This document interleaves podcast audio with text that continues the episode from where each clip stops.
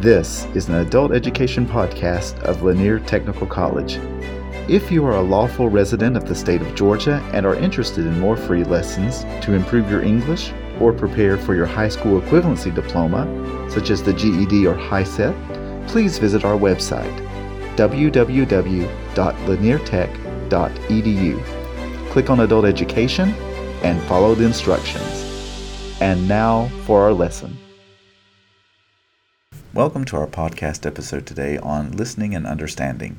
This episode is targeted for intermediate English language learners. By the end of this podcast episode, you will be able to comprehend and demonstrate proficiency in listening and understanding. The objectives include enhancing listening skills, improving vocabulary, and answering comprehension questions based on a provided text. This podcast episode focuses on English language proficiency standard number one, listening and understanding. The episode provides insights into level 3 proficiency, providing some tips and then highlighting an example text, which the listener will engage with to answer comprehension questions.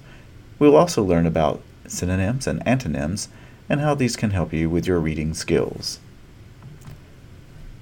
There are some great tips to help you with understanding English. Usually, you can guess what type of words to expect. For example, if you are at the grocery store, you may hear a lot of words to do with food or money. If you are at a doctor's office or clinic, you may hear a lot of words to do with sickness and the body. There are other times where you may hear English suddenly and be uncertain of the context. In this case, it is important to listen or read carefully several times if possible to find the words you don't know.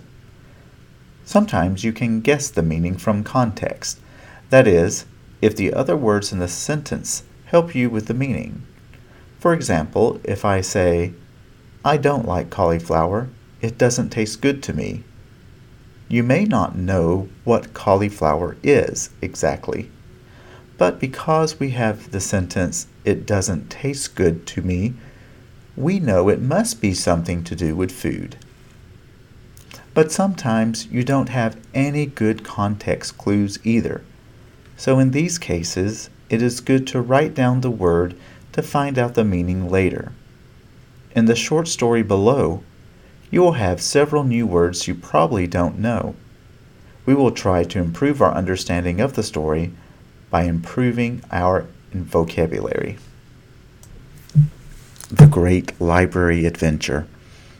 In a bustling town nestled between hills, there stood a majestic library, its doors welcoming book enthusiasts from all walks of life. Susan, an avid reader, ventured into the library one sunny afternoon. She wandered through the aisles, admiring rows of books neatly arranged on the shelves. Suddenly, a book caught her eye. It was an adventure novel, promising thrilling escapades. Engrossed, she settled into a cozy corner and began reading. There are a lot of new vocabulary words that you may not recognize in this story.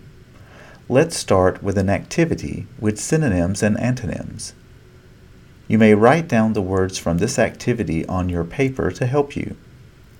Remember that synonyms represent words that are similar in meaning. Antonyms are words that have the opposite meaning. Think carefully about words that have comparable meanings or opposite meanings to the provided words from the passage. Use a dictionary or discuss with your peers to brainstorm possible synonyms and antonyms. Instructions For each word below, think of two synonyms, words with similar meanings. Then write two antonyms, words with opposite meanings for each word listed. Let's begin. Number one. The word is adventure. Adventure.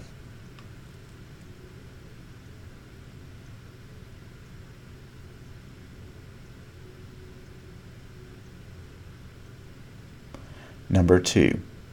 The word is majestic, majestic.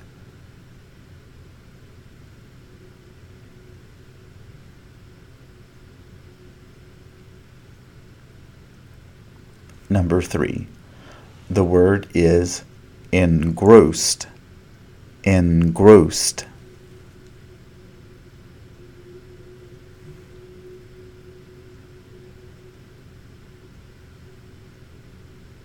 Number four, the word is bustling, bustling.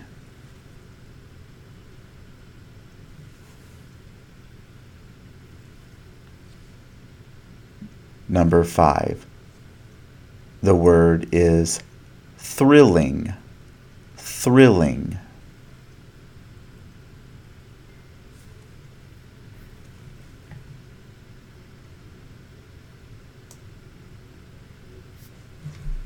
Now, let's go over some possible answers you may have selected.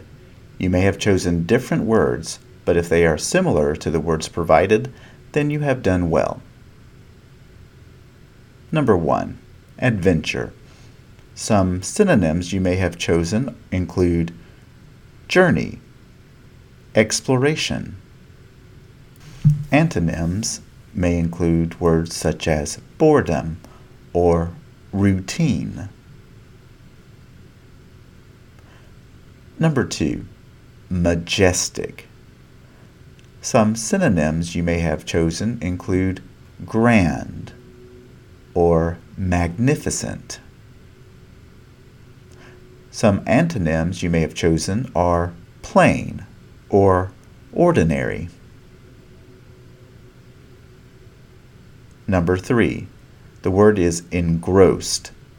Some synonyms you may have chosen include absorbed or captivated. Some antonyms may include distracted or disinterested. Number four, the word is bustling. Two synonyms you may have chosen include exciting or exhilarating.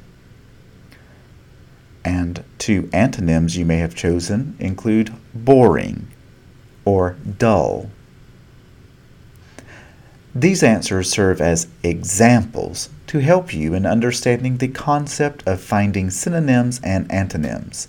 I encourage you to explore various words that convey similar or opposite meanings based on the new words you find while reading or while learning new vocabulary. Now, I will read the story again. You can replace any word you don't know with its synonym to help you better understand. In addition, we will ask some questions about the story at the end to see how much you understood. So, let's listen to the story one more time. The Great Library Adventure. In a bustling town nestled between hills, there stood a majestic library its doors welcoming book enthusiasts from all walks of life. Susan, an avid reader, ventured into the library one sunny afternoon. She wandered through the aisles, admiring rows of books neatly arranged on the shelves. Suddenly, a book caught her eye. It was an adventure novel promising thrilling escapades. Engrossed, she settled into a cozy corner and began reading. Here are some comprehension questions. Where did Susan venture one sunny afternoon?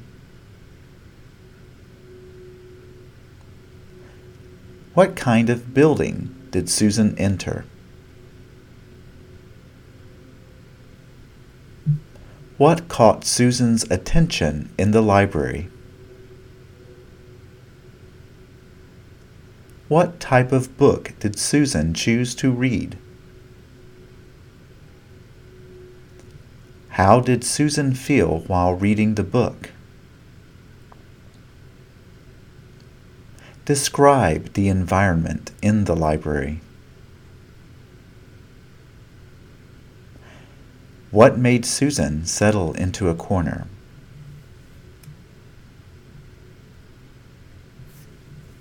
Let me read the story to you once more. The Great Library Adventure. In a bustling town nestled between hills, there stood a majestic library, its doors welcoming book enthusiasts from all walks of life. Susan, an avid reader, ventured into the library one sunny afternoon. She wandered through the aisles, admiring rows of books neatly arranged on the shelves. Suddenly, a book caught her eye. It was an adventure novel, promising thrilling escapades. Engrossed, she settled into a cozy corner and began reading. Here are the questions once more. Number one Where did Susan venture one sunny afternoon? The answer Susan ventured into the library. Question number two What kind of building did Susan enter? The answer she entered a majestic library. Number three, what caught Susan's attention in the library? The answer, a thrilling adventure novel caught Susan's attention. Number four, what type of book did Susan choose to read? The answer, Susan chose to read an adventure novel. Number 5. How did Susan feel while reading the book? The answer Susan felt engrossed while reading the book. Number 6. Describe the environment in the library.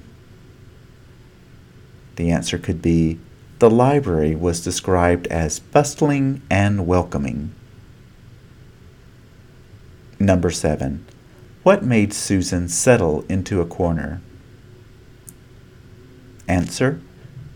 Susan settled into a cozy corner because she was engrossed in the book's adventure.